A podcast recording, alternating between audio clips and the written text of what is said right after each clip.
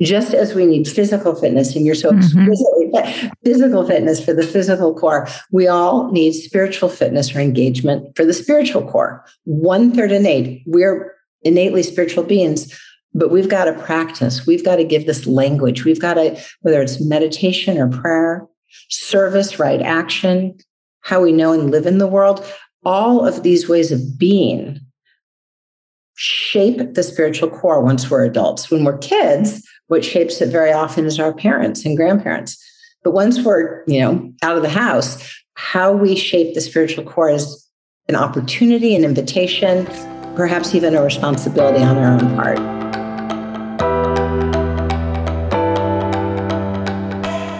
Hello, and welcome to Pursuing Health. I'm Doctor Julie Fouché, family physician and former CrossFit Games athlete. Here, I bring you information and inspiration to help bridge the gap between fitness and medicine and support your journey toward your healthiest self. Thank you so much for joining me. Now let's get started with this week's episode. Well, welcome back to Pursuing Health. I'm so excited to have a guest on today who is Doctor Lisa Miller. So a little bit of background on her before we dive in. She's a professor and founder of the Spirituality Mind Body Institute at Teachers College, Columbia University. She is a graduate of Yale and the University of Pennsylvania and is a leading national expert on spirituality, health, and thriving in development. She's authored over one hundred peer-reviewed articles on spirituality and mental health in youth and family. She's a grant-funded clinical scientist, a fellow of the American Psychological Association, and former president of the A P A Society for Psychology and Spirituality, editor of the Oxford University Press Handbook of Psychology and Spirituality, and editor-in-chief of Spirituality in Clinical Practice. She consults, conducts workshops and trainings, and speaks extensively in the United States and internationally on the topic. So welcome, Doctor Lisa Miller. I'm so excited to be sitting down with you today. So, Julie, I'm thrilled to be here. And in particular, I'm so grateful that you lead this podcast because you embody and walk the walk of whole fitness and wellness. So it's a particular joy to be here. Thank you. Well, thank you. And I'm I'm excited for this conversation because I think I've probably alluded to and danced around the topic of spirituality in prior episodes where we've touched on it with different guests, but it's never been as front and center as I know it's going to be today. So I'm very excited to talk about your research and the science of spirituality and some of the things that you're doing now to apply what you've learned. So I think, you know, when we when we hear the word spirituality, a lot of people first think religion. And then that obviously comes with a lot of baggage, but it also is, is something that can be perceived as not compatible with hard science or something that's a little bit woo-woo or out there. And so you not only are really bringing the rigor of science to this topic, um, but also helping to define and identify what it is that's separate from religion. So maybe we can just start there of how, how do you define spirituality and religion? How are they distinct and where do they start overlapping? Julie, you've hit the nail on the head that for most of the twentieth century, there were two camps. And there were people on the one hand who said, I am very scientific. Whether or not they happen to be scientists, they take as real that which can be shown by science. And what is the spirituality stuff? And over here were people who said, I am deeply spiritual, or perhaps I'm spiritual and religious. Mm-hmm. And I don't care if science can show it or not. I know it in my own heart to be true. And those were really split camps for most of the twentieth century until the very end and entering into the next, you know, twenty-first century, we started to build a beautiful, rigorous peer review science. And this science started showing up from our lab and fellow labs in time around the country. American Journal of Psychiatry, JAMA Psychiatry, really, you know, blue ribbon, top shelf, peer review, reliable places and spaces. And we now have a strong peer review science that says, you know, science, science is a lens. And whether that's a microscope or a telescope mm-hmm. or an M R I study, take our lens and point that onto a broad host of questions, including the impact of lived human spirituality on the rest of our lives, including mm-hmm. the identification of those threads of lived human spiritual life that are game-changing on the rest of our lives. And we can even start to track the source or the etiology of those threads of lived human spirituality. So science and spirituality go hand in hand very much when we're talking about how spiritual life lives in a human being. So we don't point the telescope and say we've proven God or not proven God. That said, um, what do we know? Right? What do we know? And there's a few core findings that people find absolutely shocking because we're just starting to get the science into the mm-hmm. mainstream. And what you're doing by leading this wellness space is a beautiful platform to put this science into the hands of leaders like yourselves, healers, therapists, people who are going to really use this science to help better those who really suffer. So can I give the highlights? Yes, I'm on the edge of my seat. So the first highlight is that if you ask a scientist, what is the difference between spirituality and religion? Mm-hmm. The clean scientific answer is religion is one hundred percent environmentally transmitted. It is a gift mm-hmm. of our parents, our grandparents, our community. We might choose a faith community and then immerse in it. But it is transmitted one hundred percent environmentally. And we know that through the use of twin studies. Mm-hmm. Spirituality is innate. Mm-hmm. Every single one of us is born with a hardwired, if you will, neurodocking station for spiritual life. And even more specifically, the thread of lived human spiritual life, which we know to be innate, as originally identified in nineteen ninety-seven and ninety-nine wow. by Kendler, is the capacity for a direct, personal, transcendent relationship. I turn to my higher power for guidance in times of difficulty. Nature is alive and guiding. My family is sacred. The lived, felt, relational spirituality in our lives. Okay, we know it in the public square through the excellent work of A A. When life is mm-hmm. too hard and I can't do it, I hand it mm-hmm. over to my higher power. Mm-hmm. When trauma is too devastating, I have to turn to God, my higher power greater than myself. Well, we don't need to wait for that bottoming out. We are built every day of our lives, hardwired with a neurodocking station innate to be in relationship, a transcendent relationship. Now, One third innate, that means it's in us, but two thirds cultivated. This is this innate capacity for a transcendent relationship, which means that while this is our birthright, two thirds, you know, as, as inborn qualities go, I Q is sixty percent innate, temperament's fifty percent innate. This is innate, but we must cultivate the spiritual core. Just as we need physical fitness, and you're so exquisitely mm-hmm. physical fitness for the physical core, we all need spiritual fitness or engagement for the spiritual core. One third innate. We're innately spiritual beings, but we've got to practice. We've got to give this language. We've got to, whether it's meditation or prayer, service, right action, how we know and live in the world, all of these ways of being shape the spiritual core once we're adults. When we're kids, what shapes it very often is our parents and grandparents. But once we're, you know, out of the house, how we shape the spiritual core is an opportunity, an invitation, perhaps even a responsibility on our own part.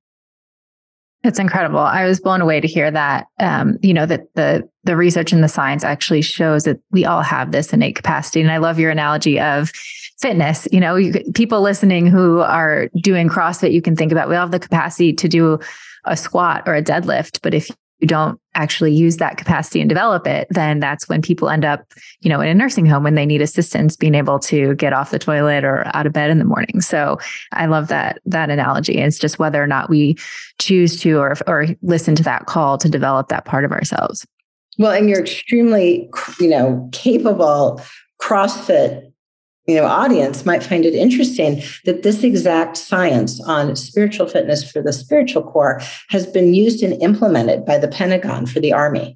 So we have been to thirty posts sharing this very science, and the Army, mm-hmm. being data driven, very much like you, mm-hmm. used this as a roadmap to transform and reignite and strengthen the spiritual core of our soldiers. It's phenomenal. I mean, the Army kind of leads the way. They led the way, mm-hmm. the first racially integrated institution, the first to really get it on, with, on board with gay rights. And now they're leading the way on inclusivity around spiritual diversity. It's incredible. It's incredible. I love the work that you're doing there. Well, I'd love to talk a little bit about, you know, some of your own research and how you've been able to identify the parts of the brain that are associated with this spirituality. And it seems that they're conserved across all different religions, parts of the world, um, types of people. Can you share that, that study that you've done? There's one spiritual brain, and we all have it. Every single one of us. Now, of course, there's human variability, and two-thirds environmentally strengthened means that we can strengthen components. But the core components are the same, whether I am Hindu, Muslim, Jewish, Catholic, Jain, Sikh, spiritual, but not religious. There's one spiritual brain, and we all have it. So the first thing we've got to get off the table is that religious war is completely obsolete, because we actually have one spiritual brain, and we're all in a and we're all fighting against each other. Why? I mean, it makes absolutely no sense. And that deep spiritual brain, we've identified the components mm-hmm. in fMRI studies, and there are three that I think your audience might find quite familiar and very powerful. Mm-hmm. The first is that every single one of us has a bonding network that came online as children in our parents' arms. This bonding network lets us feel and know that we are loved and held. Mm. Just as we kind of think back to being loved and held in our parents' arms, when we free fall back, whether my word is God, it could be mm-hmm. universe or spirit or Jesus, what one sacred word is, mm-hmm. but we are loved and held. The second component is that we are guided. Mm. So we, in times of real concern, if we're stuck, if we're ruminating, you know, why didn't I get the job? Why did he break up with me? Why am I fired? Why, why, why, why, why? Ruminate, ruminate. Mm-hmm. Well, that's a bowling alley. That's a very narrow point of fixation. And in a spiritual state, whether it's through prayer or meditation, we shift and open from a top-down dorsal to a bottom-up ventral attention network, and life reanimates. And many people mm-hmm. say a whole new possibility pops. We are loved and held. We are guided. Mm-hmm. And finally, the parietal that puts in and out hard boundaries, so that you have your bio body suit and I have mine, and he and she and they have theirs. Mm-hmm. And we all have different G P S coordinates. We are a point, atomistically separate, and we are part of a wave, point mm-hmm. wave. We are part of one field of sacred consciousness, one family of life. So, yes, we are distinct. And it's important to know and honor each other's uniqueness, but equally to connect with the heart and know that we also are one. We are truly mm-hmm. one. Like, it's not just a nice idea. At the level of consciousness, we're one wave. Loved and held, guided, and never alone. Mm-hmm. That is our neuro seat of awakened awareness. Every one of us has this beautiful capacity, and it's a choice to practice, to strengthen this birthright. That's beautiful. And I think, I think when I relate it to CrossFit, because I think for many people, CrossFit is a very spiritual experience because of the community, because of those very reasons. When you, when you put it in those words, it makes perfect sense. I'm loved and held, meaning I know I can walk into my gym and people are going to care about me, that they're going to be there for me, that I'm guided, that if I have a bad day or I'm finished last in the workout or I'm struggling, they're going to be there to lift me up and help give me some, some hope and direct me along my path.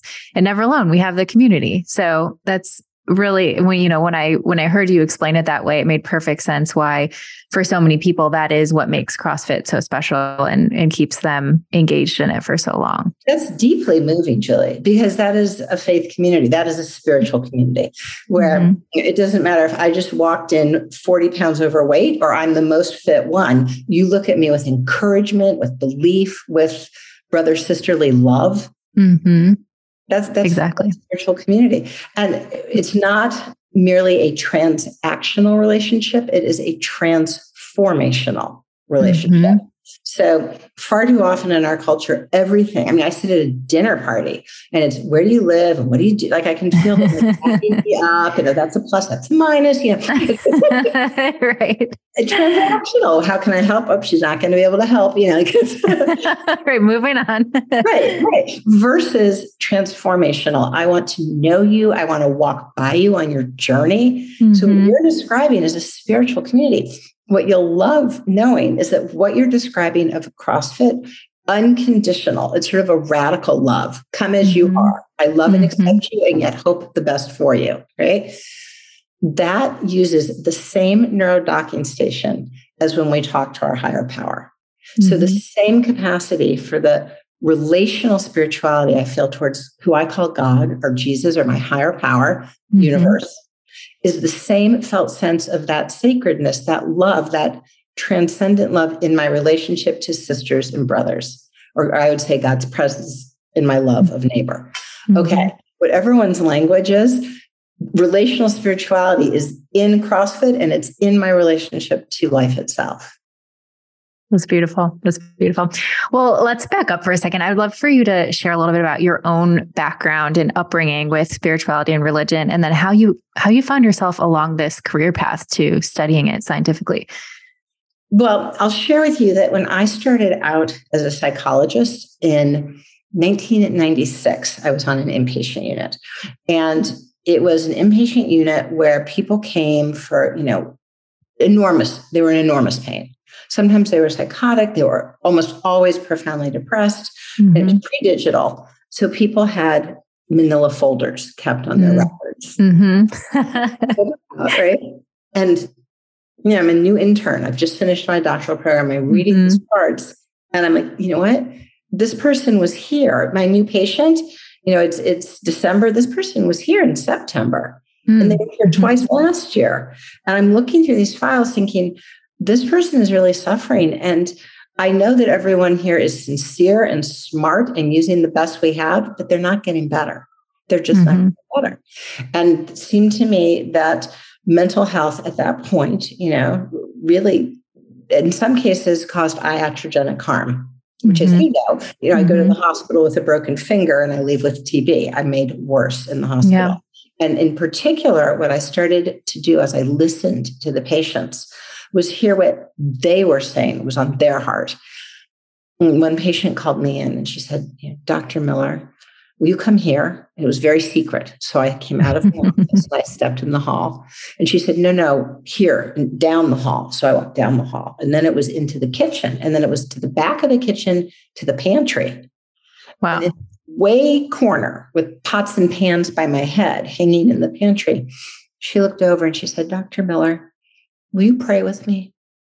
Wow. So she had felt that her spiritual heart, her need, her felt sense that she was turning to her higher power, she was turning mm-hmm. to God, wasn't acceptable in therapy, wasn't acceptable in the hallway, and wasn't acceptable in the therapist's office. Mm-hmm. And I thought, she's telling us what she needs. Mm-hmm. She's telling us what her deep inner wisdom says, which is turn to God, turn to your higher power. Mm-hmm. And it was somehow verboten.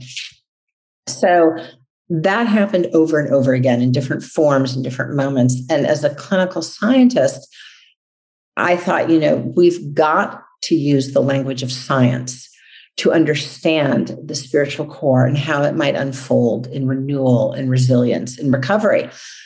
And so I set to work about ninety-six doing this, and other labs have joined us, but there's now a mm-hmm. very strong peer review science that says, beyond a shadow of a doubt, it is simply peer review fact over many articles that a strong spiritual core is indeed protective against addiction. How much so? eighty percent decreased relative risk of addiction if we're a standard deviation above as compared to below the mean, and a tendency to say, I turn to my higher power. Nature is a sacred home, daily spiritual awareness, relational spirituality.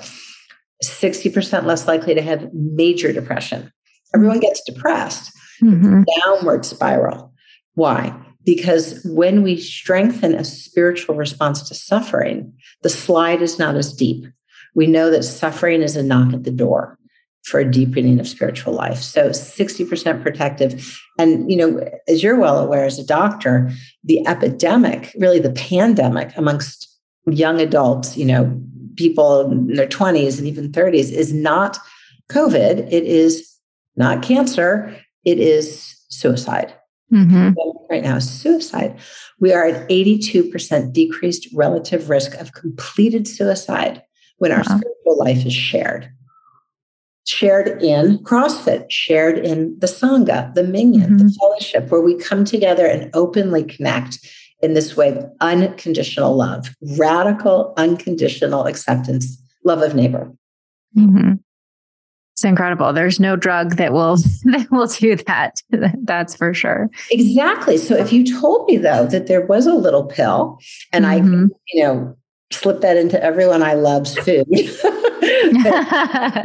is how we're built, and there's nothing. Mm-hmm. That, and, and as you know, I mean, what we do have is less than a fraction as effective when it comes to wow. medications. Can you talk a little bit about more about this this relationship between dis- depression and spirituality? You talk about it as a knock at the door or a calling into spirituality. And so how do you understand that from a scientific perspective? Great. So we looked at people who had a very strong spiritual life, but had gotten mm-hmm. there. How, you know, how, how did they get there? Right. We want to know. Mm-hmm. They'd gotten there over a period of years. And so we dug into their past. They were mm-hmm. mean age twenty-six at the time. And we said, what has gone on in the past ten years that led you to this very strong spiritual core? And it turned out that these people who day in and day out, you know, one door closes, well, God is guiding me another way. Who are you? You are my sister, unconditional mm-hmm. love. They're not looking, you know, hey, you know, you got the ninety-six, I got the eighty-two. Hey, you have a nicer apartment than me. No, you are my sister, right? Mm-hmm. Um, hey, you can lift more weight than me. No, you are encouraging me and I admire you. Like this together, mm-hmm. you know, real love and connection.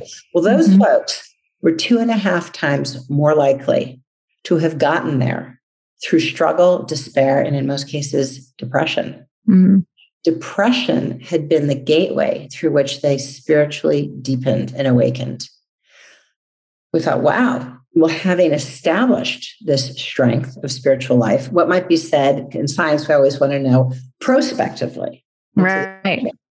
Yeah. The people with a strong spiritual core to have formed through struggle were seventy-five percent less likely to have a recurrence in the next ten years. They were seventy-five percent less likely to get depressed again. They were girded. And if they were at high risk, meaning at genetic high risk or had sort of a environmental depressogenic, you know, it's always our family that gets the short end of the stick. You know, they were mm-hmm. high risk, either depressogenic thinking or genes or social, you know, social demographic factors. They were at ninety percent, even wow.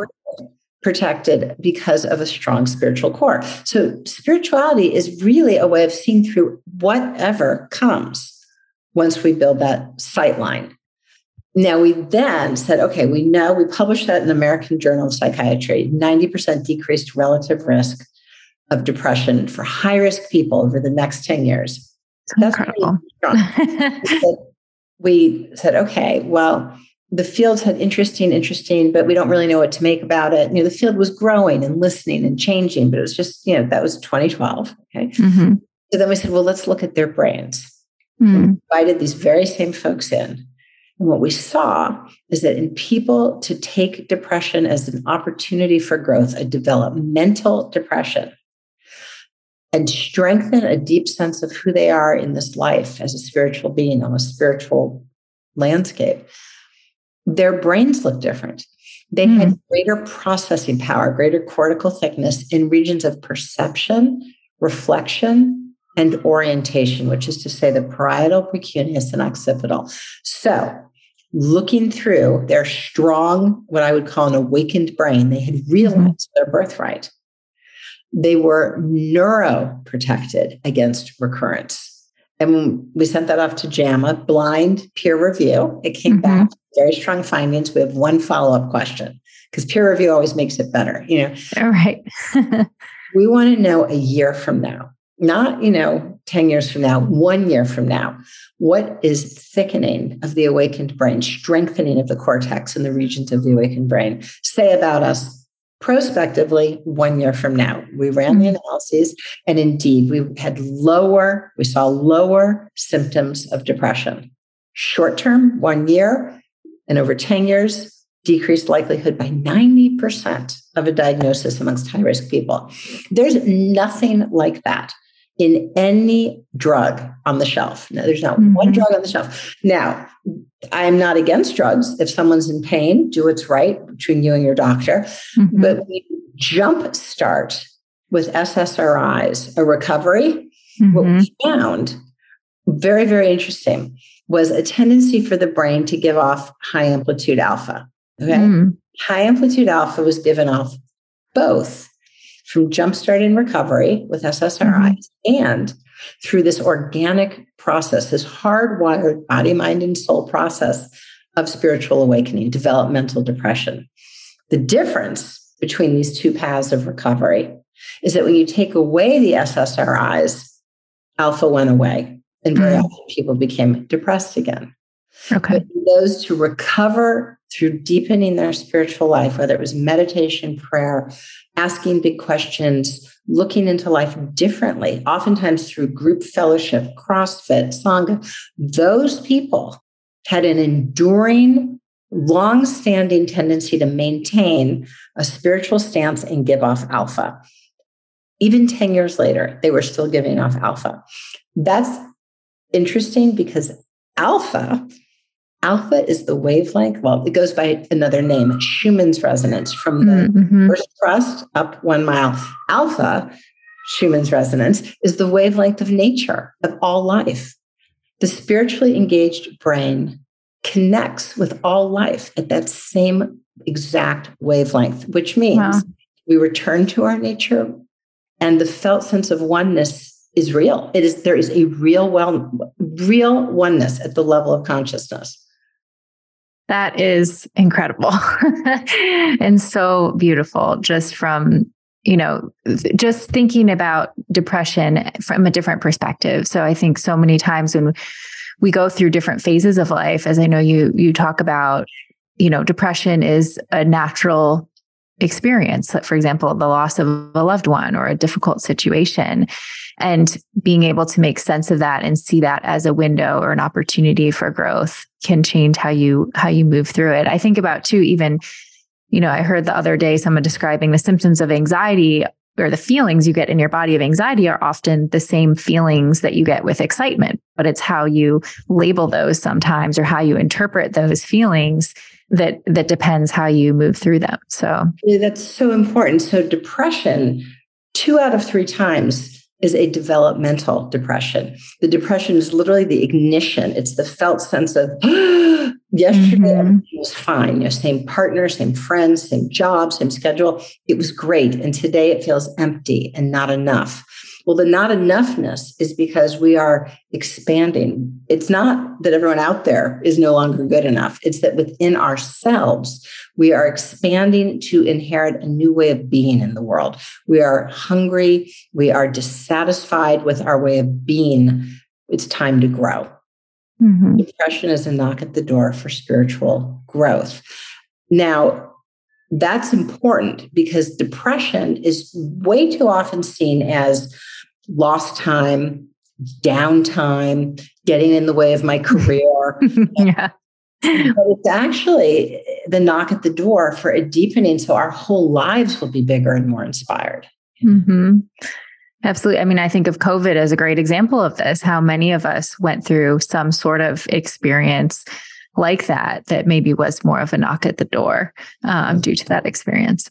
Yes. And I think you're so right that in a sense, we've had a collective all across the country, mm-hmm. maybe the post-industrial world, we've had a collective developmental depression where our old way of being no longer fills the bucket. Basically, we have expanded, we've had an ego death, and everything that I might have hitched my wagon to that was about, you know, what I call achieving awareness. How am I going to get what I want? How am I going to get mm-hmm. that job? How am I going to get a raise, better partner? Um, goals, which are fine. I love goals. Goals are great, but they are alone insufficient for a meaningful life. That way of thinking, strategy, tactic, all melted down because we really do not control a great number of variables in our lives. Life is dynamic. It's like when you push the elevator button. I don't know if it's coming in two seconds or in five minutes. I don't know if it'll be packed or empty. I don't know if the guy in there is sneezing or if it feels healthy. Yeah, so, yes. so much. Yeah. Right. So the opportunity is not to control life and get what we want, but to shift our conversation from narrow, you know, monolithic, got to get it, how am I going to, to, hey, what is life actually showing me now?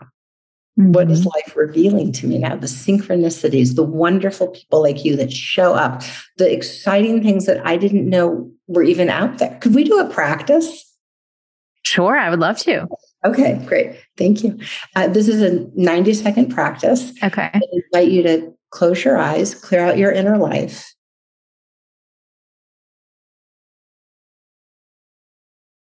Open up your inner chamber.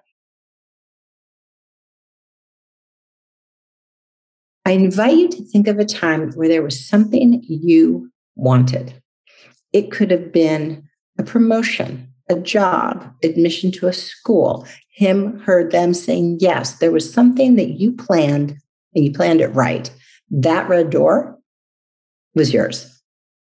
Research, strategize. Your tactics were right. And in fairness, you went for that red door, grabbed the handle, but it was stuck. And you couldn't believe the red door was stuck because you had done everything right. ninety-nine percent research, tactics, strategy. How could that be?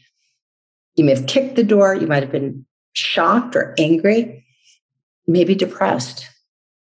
But only because that red door was stuck, you shifted. You did a hairpin turn, forty, one hundred twenty degrees. And over there was a shining, wide open yellow door through which you crossed. And that yellow door did not have what you wanted. It had something better, more right for you. That has everything to do with who you are today. And I invite you to think of that stuck red door, the hairpin turn, and the wide open yellow door. Was there anyone on that leg of life, at that hairpin turn, who helped you along, encouraged you, gave you direction, information, told you a story from their own life? It could have been someone you see every week that told you something new. It could have been someone you met for two minutes at the juice bar, the coffee shop. They were a trail angel. It could have been a doctor, a guide, a healer, a teacher, a trail angel.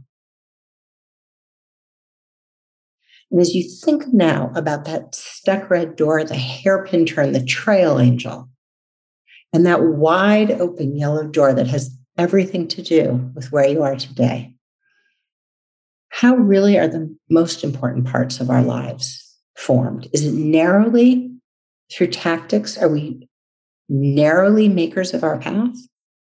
Or are we, to a very meaningful extent, discoverers of our journey? And now, as you sit way back, where in this road of life is your higher power?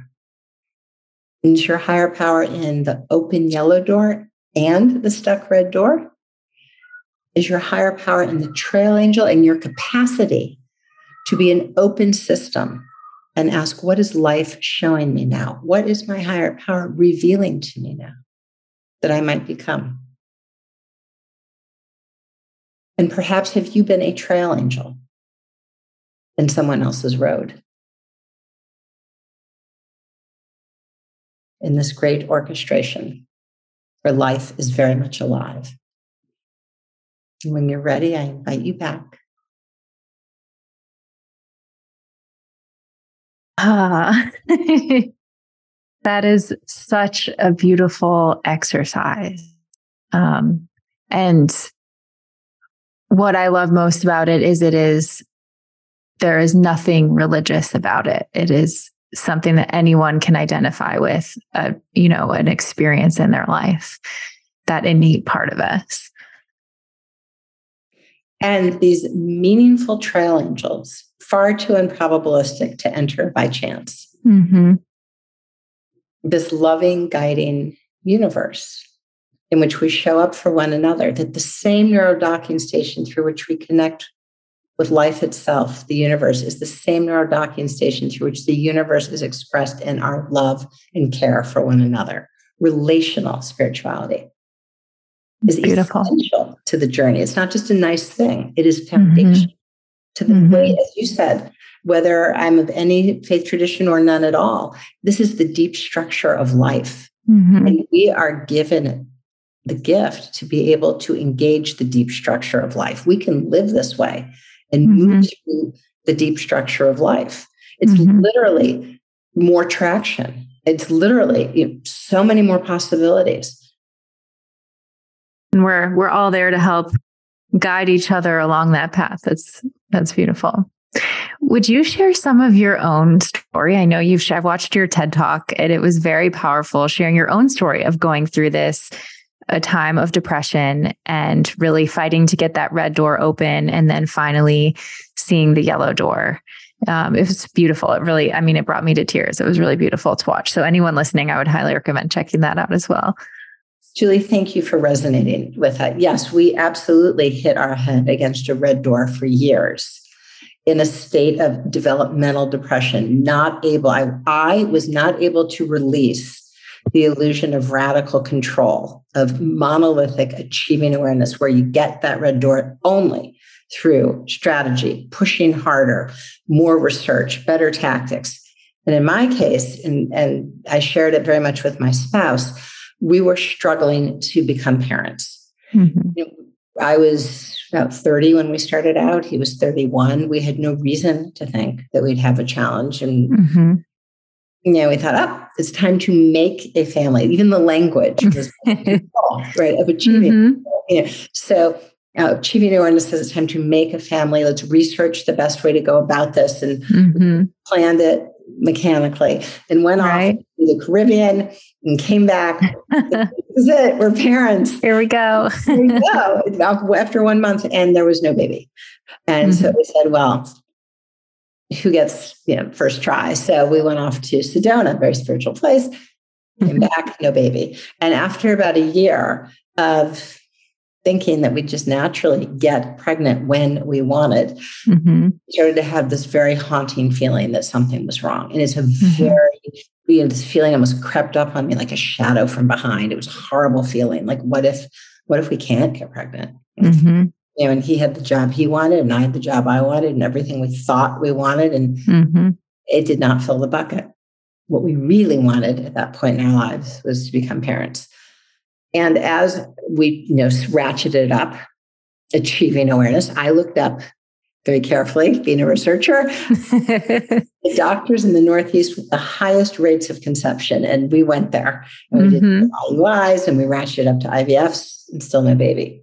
Mm-hmm. And I thought, well, this really feels like, you know, something deeper might be wrong, but I couldn't allow myself to just trust what is life showing me now. I felt compelled because I cared so much, sticky fingers, mm-hmm. to drive forward. And I said, okay, like, I do feel like life's trying to show us something that God's trying to, that's our word, God's trying mm-hmm. to do it.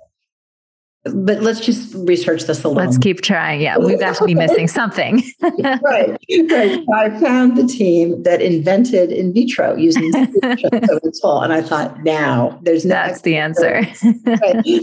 We go in. They couldn't have been more lovely. They were extremely capable. They patted us on the shoulder, and I thought, I, I just had this sense in my gut that this was not about finding the better team. That for us in our journey, we were in the wrong office. But I couldn't resist. We went through with that in vitro. And my husband, being very sweet about this, was on solidarity bed rest by my side. It's probably mm. eighth or ninth in vitro, side by side. And this team was in Philadelphia. So we, you know, planned the whole week around it. Mm-hmm. Sitting in the hotel, we'd splurge for a nice hotel. Really splurge because, you know, it was like a delicate moment. Yeah, yeah. I grabbed the remote to turn on the T V, and there's only one station. Hmm. And my husband's like, how could that be? And he sort of hits the remote and he tries, there's one station. At this extremely mm-hmm. overpriced fancy hotel, there's one station. That doesn't happen. It doesn't happen.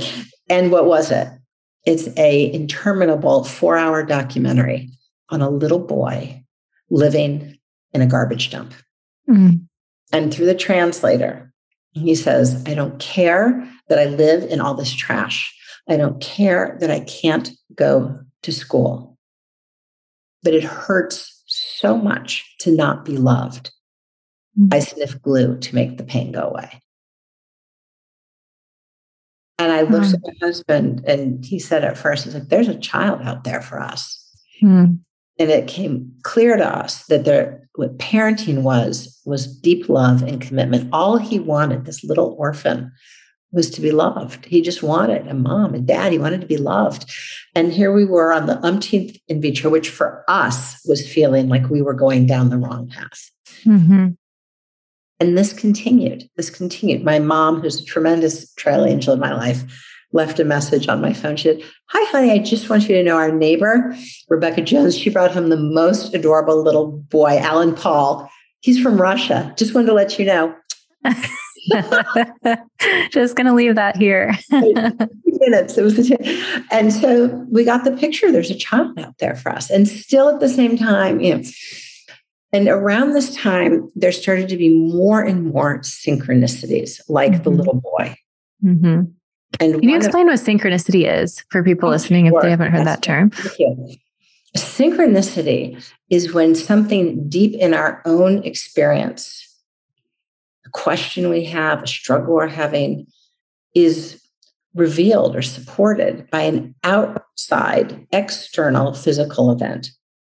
So in our case, you know, I'm struggling with this profound pain in my heart around mm-hmm. infertility. And I hop on a New York bus, and the outside event is that this gentleman, who is a quite un- unusual gentleman, got on the bus, mm-hmm. walked by twenty seats of an empty bus, sat next to me on a very mm-hmm. odd day of my own, so, and says, "You know, lady, you look like the type of real nice lady that would go all around the world adopting kids." Wow.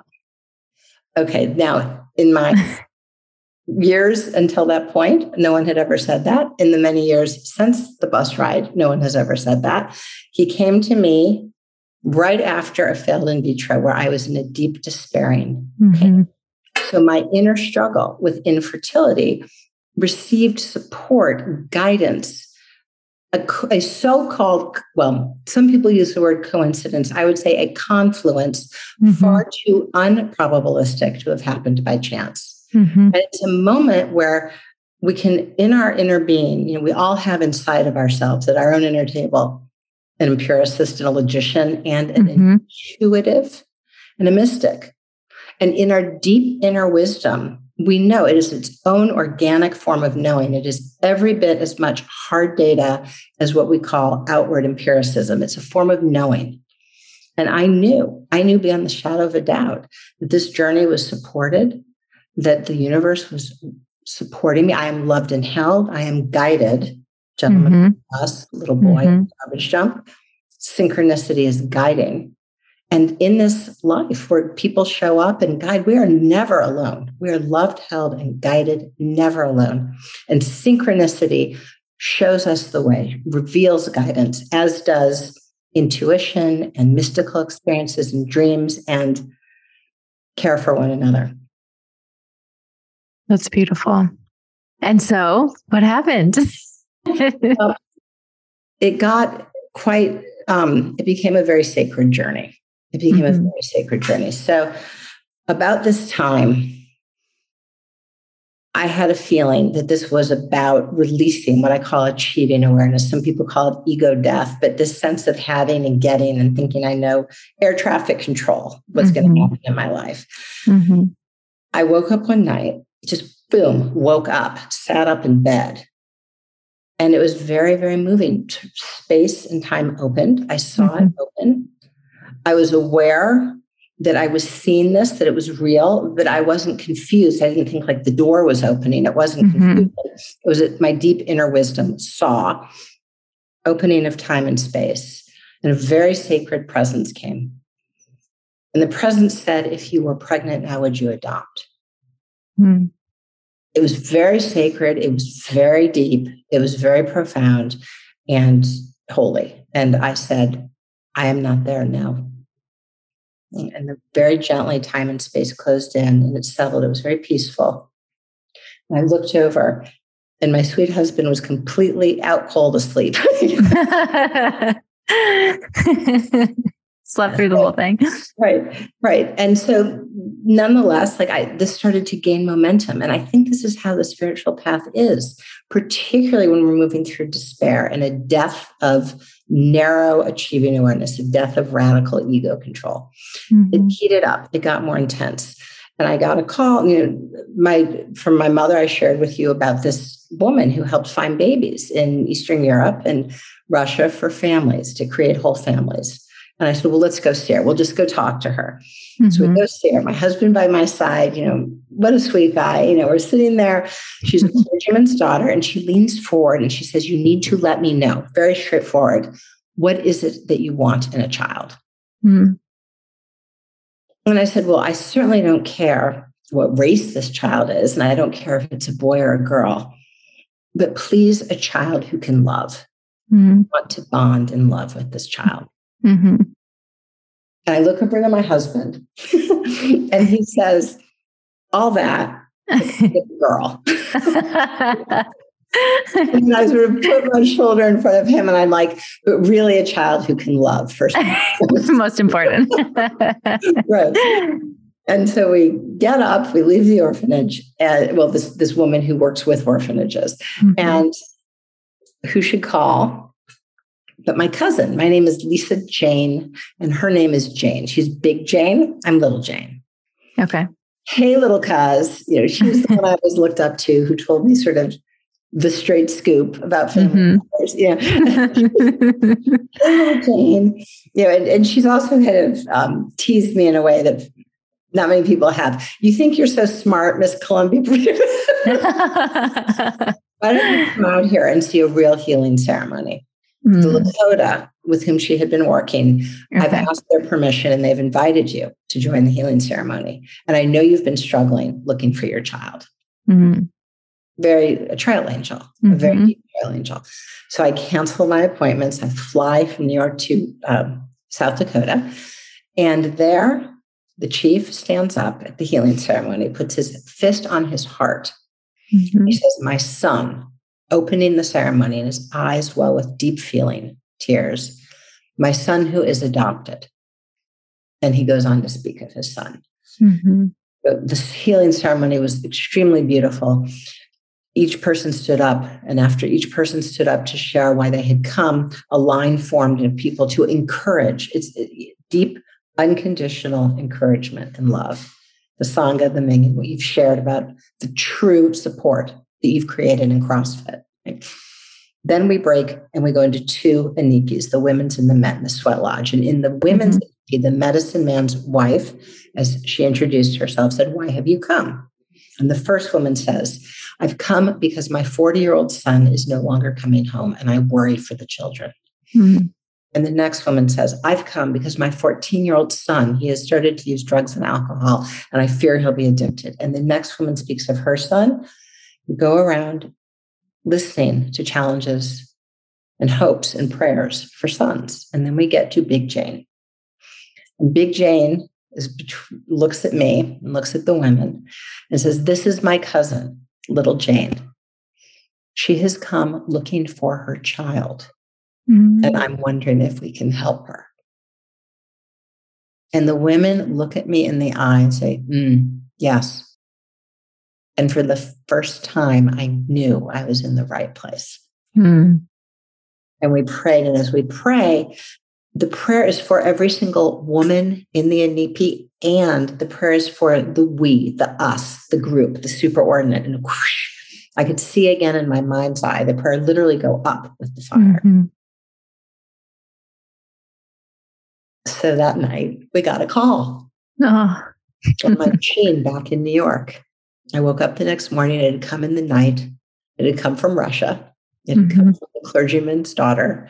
We have found the Miller's child. Mm. We know that Mister Miller had wanted a girl. Many wonderful girls, but this is the Miller's child. Mm-hmm. And this is a son. Mm-hmm. Praying for sons as mm-hmm. one. Well, I felt this love like I had never felt in that instant. I felt mm-hmm. this euphoric love. I'd become a parent. Mm-hmm. I couldn't wait. I got back. His video came in there. He was this beautiful soul. He glowed, you know, up around the nurse, you know, da, da, da, you know, little, little, and I just fell in love. Well, my husband watched the video. We were so grateful. you felt so grateful to God, so blessed with a miracle. Finding your spiritual child through space and time is a is a miracle. Mm-hmm. It's a pilgrimage, right? Mm-hmm. So we turned in and the presence came back. Mm. And I felt the presence approach and time and space opened. And I felt the same profound, sacred presence. If you were pregnant now, would you adopt? Absolutely. My spiritual son. Yes. Mm-hmm. Yes. And thank you. Thank you. Mm-hmm. Yeah. Settled back, time and space. I look over, falls asleep. We're lying in bed. We're so grateful. We're feeling very in love. And that night we conceived naturally his sister. Wow. Kind of a girl. Kind of a girl for Mister Miller. we, found his, uh, we found his sister. They are spiritual twins. Wow. That's that the is, yellow door. Yeah. Right? That's the yellow door. Mm-hmm. Wow. It's not Thank a you. story of becoming pregnant. It's a story about realizing that mm-hmm. we were loved and held and guided. And what is life showing me now? What is my higher power asking of me now? If mm-hmm. you were pregnant now, would you adopt? There was something about, yes, finding Isaiah, but also becoming someone who knew that parenting is actually unconditional, deep love and commitment. Mm-hmm. So they look like me or they like think like me. You know, it's this deep love, like the little boy showed, showed us and taught us in, in the garbage dump. Mm-hmm. Wow. Thank you so much for sharing that. It is such a beautiful story. So for people who are looking to grow this spiritual core, you know, you through your story, it was clear that you started to pay attention to some of these synchronicities or things that were happening around you. But how else do you encourage people to build that, that muscle? Well, may I share one more practice? Sure. Okay. This is a practice. I always like to thank the teacher who gave okay. this. And this was a gift from the late Doctor Gary Weaver. Okay. I invite you to uh, take five breaths and clear out your inner space. Close your eyes if you'd like.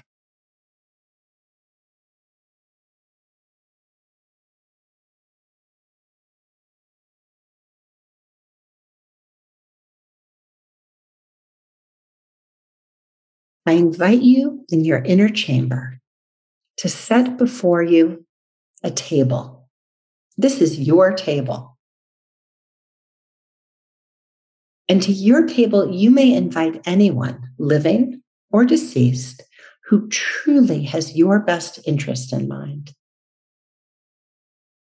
Anybody living or deceased who truly has your best interest in mind. And with them all sitting there, ask them if they love you.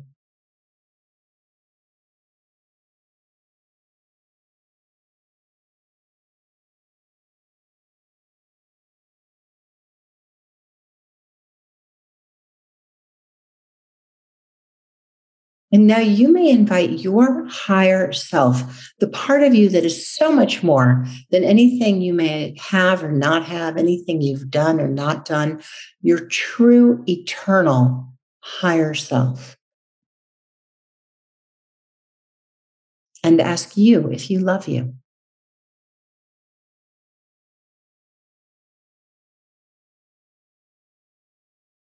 And now finally, you may invite your higher power, whatever word is yours, however you know your higher power, and ask if they love you.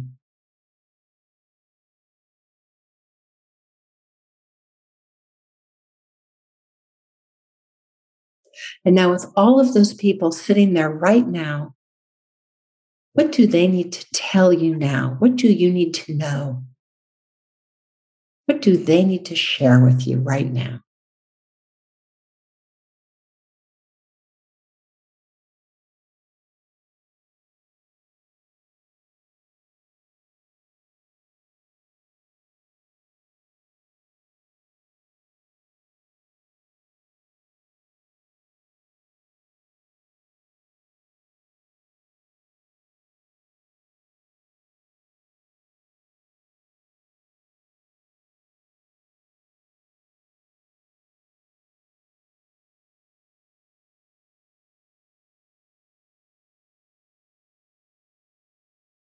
When you're ready, I'll invite you back.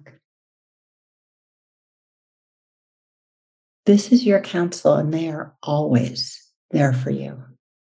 We can ask what's on our heart, depending on where we are, and who shows up may change. But this is our birthright. And that deep love and relational spirituality is real. Wow. I love these practices and this, you know, encouragement to tap into your spiritual side, to tap into your intuition, which is not something that is emphasized in our culture or in our, in many of our constructs in our society. And so I, I, I guess I wonder, and I know you're doing some work on this with the Army, but how would you see a world where we are nurturing not only that achieving brain, but also this awakened brain, this spiritual side, and nurturing it, maybe even starting from how do we nurture this in our children to throughout the lifespan in our society? So I think you're absolutely right that this is all of ours. And when we choose to talk about this with one another, particularly in difficult times, what does your higher power say to you now? What does your deep inner wisdom, you know, when we really share this in our relationships, I think there's a strength in that love and that bond, which we will go to the mat for each other. We will go to mm-hmm. the mat. And this is how we are meant to bond. So, you know, as you know, as a very um, fit athlete, athletes often do tap into this deep-seated mm-hmm. knowing. Mm-hmm. You know, many, many extremely fit athletes, and we know this because they'll oftentimes outwardly speak about it, right? Mm-hmm. Mm-hmm. Um, and the question is, you know, how is it that we can feel free to express our spiritual heart in, you know, our doctor's offices and boardrooms and schools and public square and parent-teacher committees? And I think it's a choice. It's a choice to speak from the spiritual heart. But I think two things help us along. The first is that we've come a good distance on inclusivity and diversity when it comes to race and gender and orientation. Well, this is a form of diversity, spiritual diversity. Mm-hmm. I want to know you, and I want to share, you know, about the crossing of my ancestor, or the birth of a child in mm-hmm. ultimate, ultimate terms. And when we can welcome pluralism, you know, whether someone's speaking from the heart in the language of nature or life through the language of their faith tradition, Judaism, Christianity, Islam, whatever that may be, pluralism says this is the next horizon of D E I. I want to know and love you in your own voice, in your own mm-hmm. journey. So that's the first piece. So we're welcoming each other, both feed in to our mm-hmm. relationships.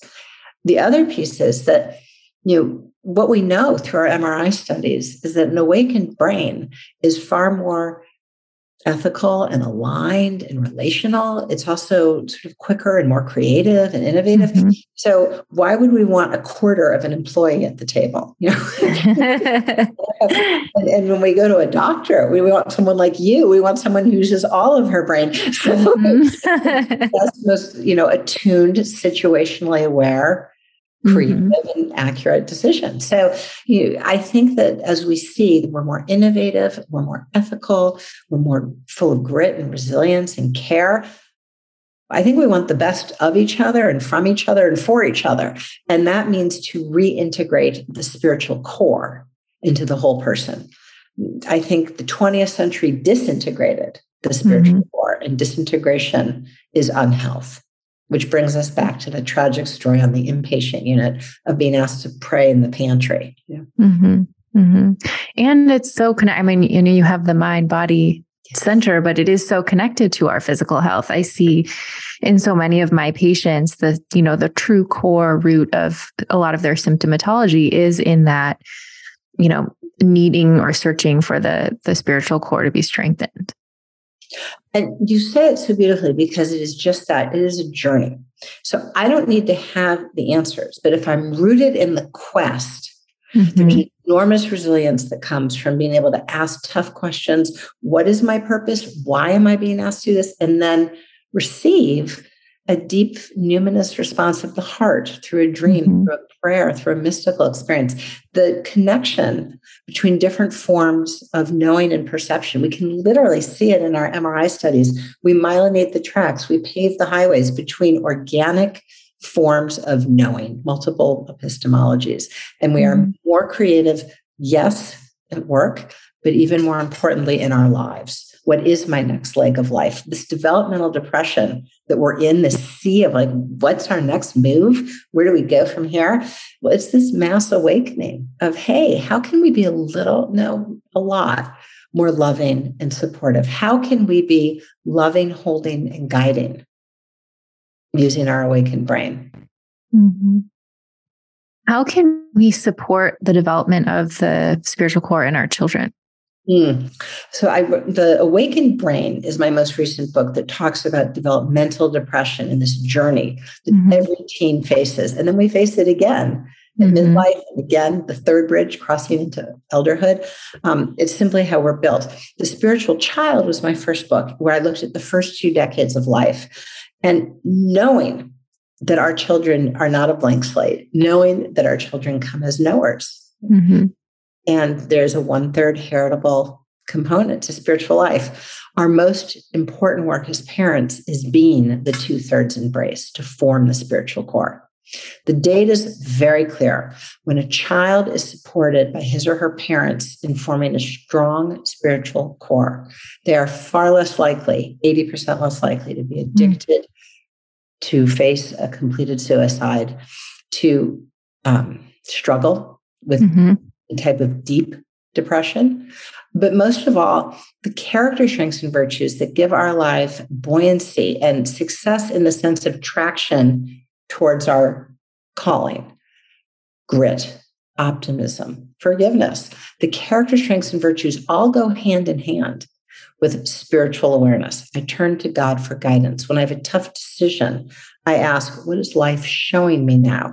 My higher power stands by my side. This felt lived spirituality goes hand in hand with character. So Martin Seligman, who started the positive psychology movement, was my doctoral mentor. And right at that mm-hmm. time, and at that time, we didn't yet have these M R I scans. We didn't yet have these long-term clinical course studies. But now we do. And we know that character actually is sort of the beautiful outcome, but the roots are in deep spiritual connection. So any efforts made to strengthen our character, our grit, our optimism are going to be deeper and more long-standing when we're also strengthening and rebuilding, really strengthening the spiritual core. I love that. And I've heard you say too, that if you, if you also have a grandparent with a strong spiritual core, that actually increases the protection that you have, which, so if you're doing this yourself, it's not just for you, it's for your children, it's for your grandchildren. Absolutely. For there, we looked at parent-child and found that when the there's a transmission, the torch is passed from parent mm-hmm. to child, that child is eighty percent less likely to develop deep major depression. But when the torch is passed of spiritual life from grandparent to parent to child, three generations, the child is ninety percent protected against wow. depressions in life. Because the longer that a family sustains spiritual life, praying out loud, meditating, going together to serve people in need, and then explaining to the child, walk the walk and talk the walk. We're mm-hmm. here at the homeless shelter because any single one of these people could have been our child. Any single mm-hmm. one. Everyone here is a soul on earth. Everyone here is a child of God. You know, give it language and give it action. Walk the walk, talk the walk. Well, with three generations of that, it is so deeply rooted in the family that it's one and the same. And in fact, we hear, we've interviewed hundreds of teenagers, and a story we hear very often is, I used to come home from school and my grandma would greet me. Mm-hmm. We'd sit at the kitchen table. She'd give me a snack and talk about my day. And she listened. And then we'd pray. My grandma taught me to pray. So now when I think of God, it's kind of God and my grandma all rolled up into one. Mm-hmm. We've heard that story from so many young people. We are ambassadors as parents, and even more so as grandparents. We are ambassadors of spiritual life. And the child is the royal arrival born with natural spiritual awareness, but it needs to be given name. It needs to be given a roadmap. It needs to be shown, yes, we talk about that here.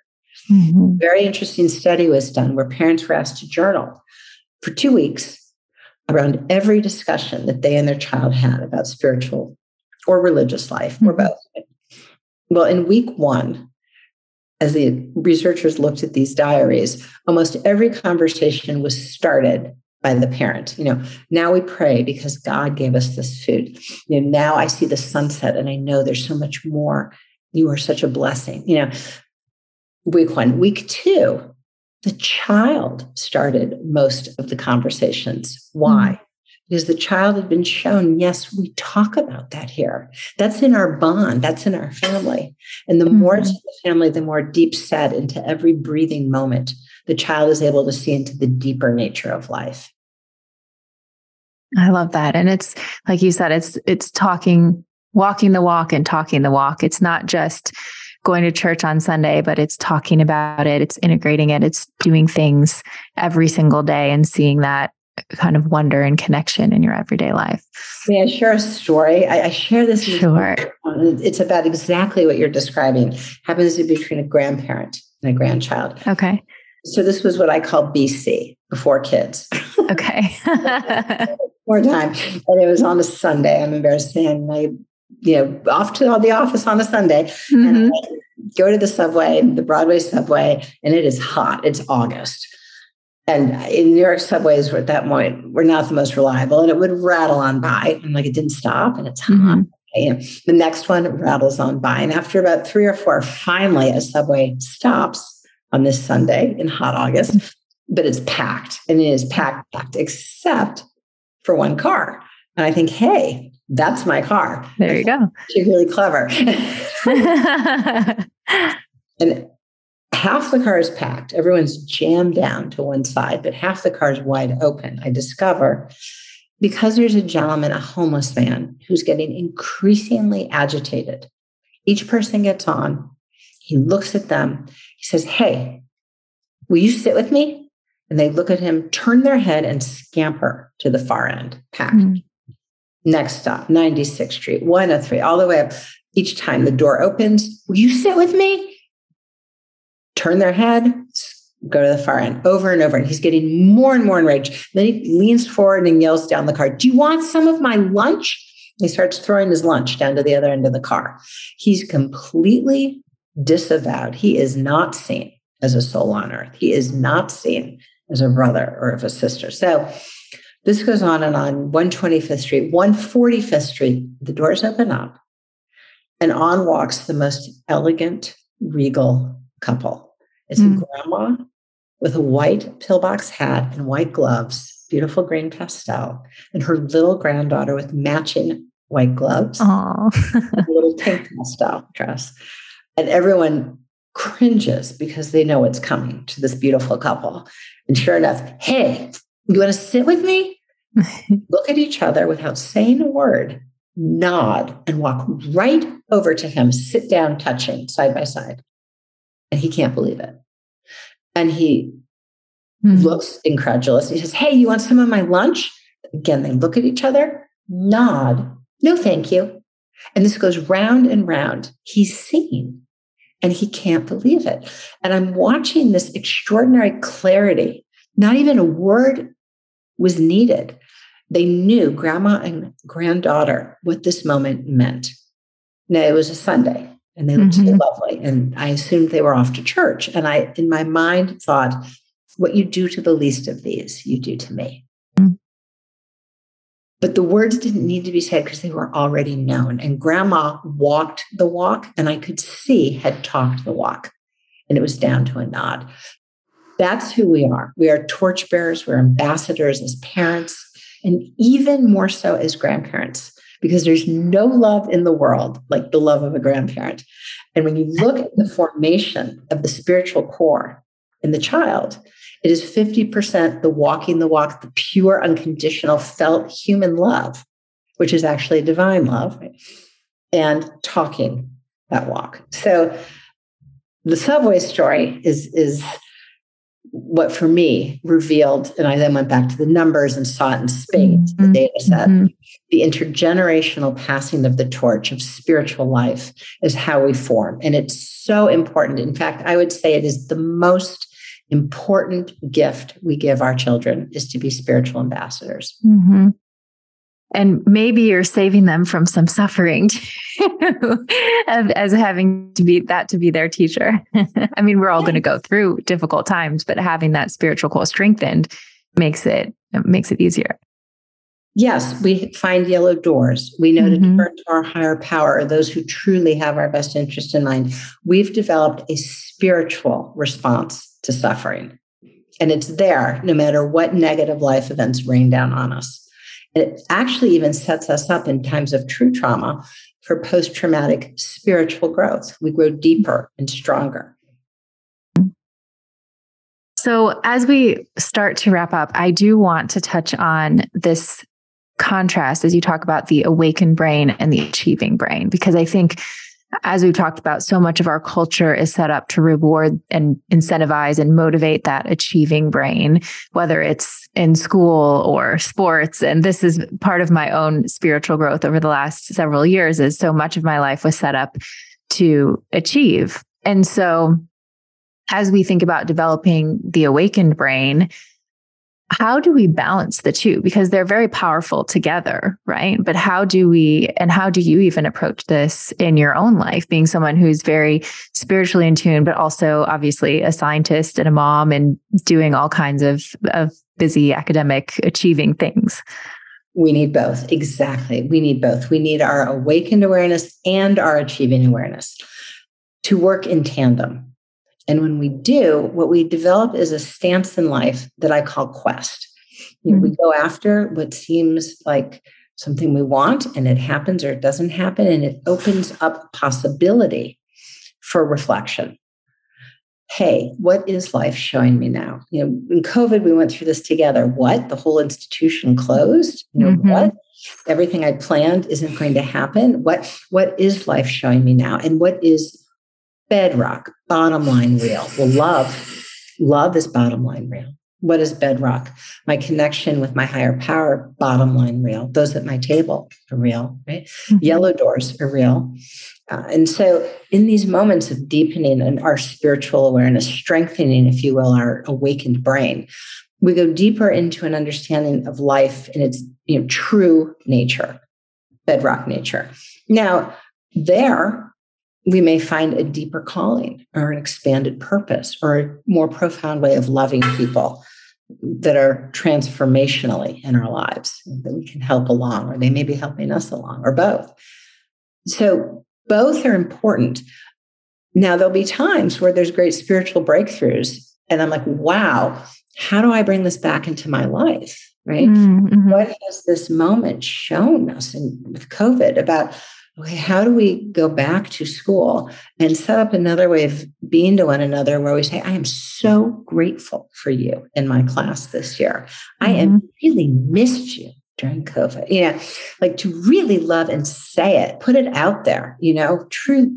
Now, that way of being is right there. We want it and we can do it, you know, and then it's a matter of saying, okay, I'm going to make my classroom, my doctor's office, my boardroom a place that combines awakened awareness and achieving awareness, that both matter here. All of our relationships in this office are both transformational, unconditional, and transactional. We got to get our work done in the mm-hmm. best interest of patients. Mm-hmm. But when things go wrong, we can look at it together, and we can know that we truly have each other's best interest in mind and that of the patient or the student or the client. You know, there can be a deeper, fuller understanding, and that's nourishing. That makes me want to go to work. And whether or not I'm good at this job and can keep this job, I love going there. And if I'm let go, I'll go elsewhere. You know, the point is mm-hmm. that the love is deeper than how we did today.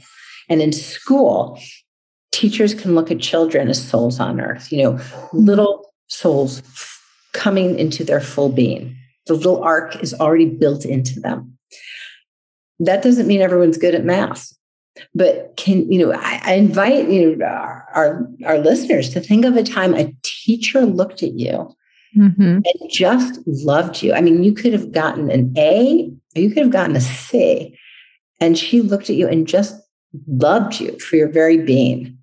Mm-hmm. How that felt, how that felt so great. And, you know, and yes, we probably can perform better under those conditions, of course, but we also are being more. We're not just doing more. We're being more with our short, precious lives. We're filling it out.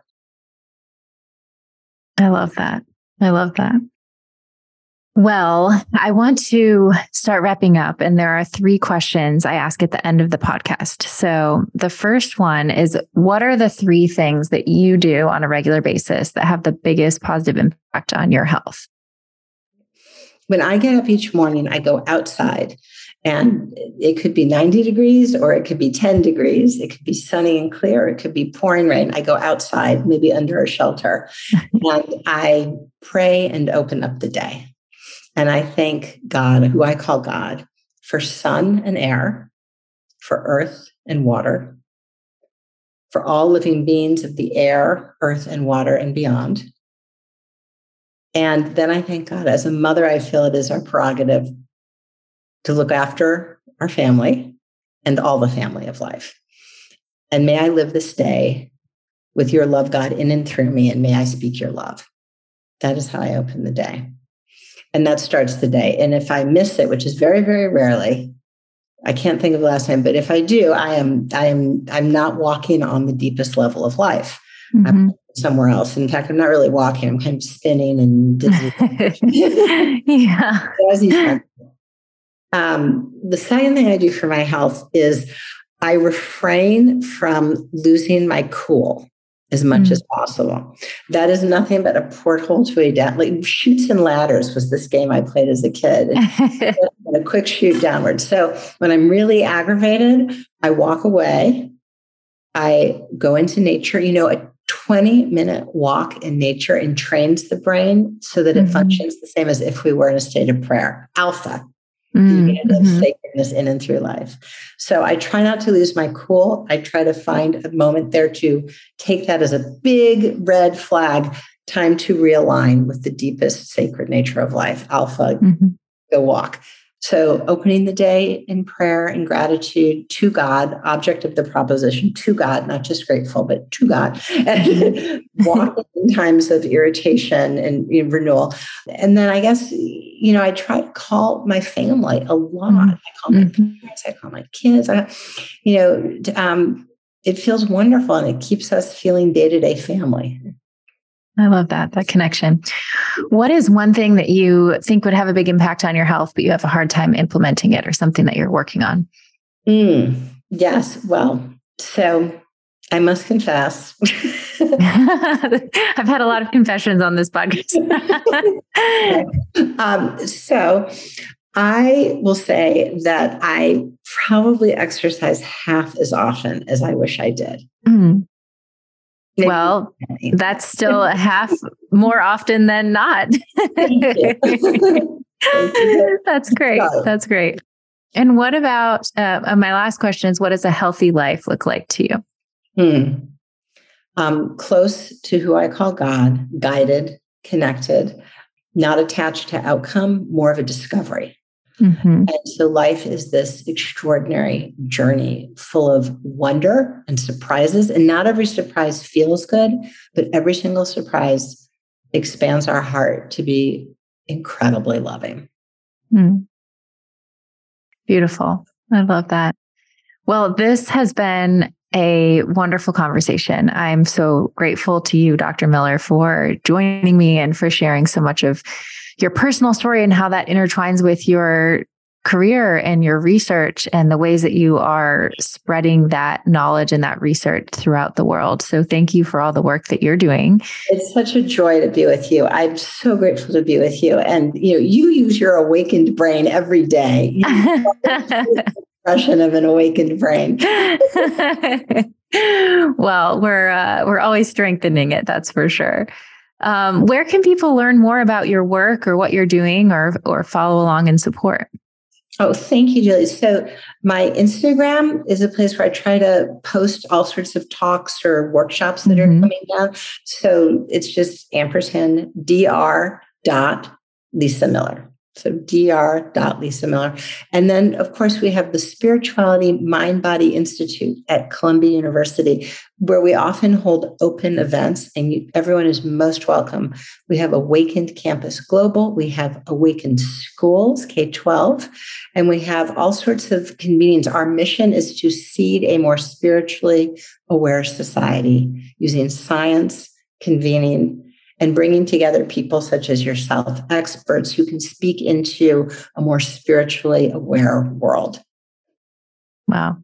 Well, thank you. And thank you, everyone, for listening. Thank you. Thanks so much for tuning in. If you enjoy listening to the podcast, please consider subscribing and giving it a five-star rating on iTunes. It really does help to get the word out to more people.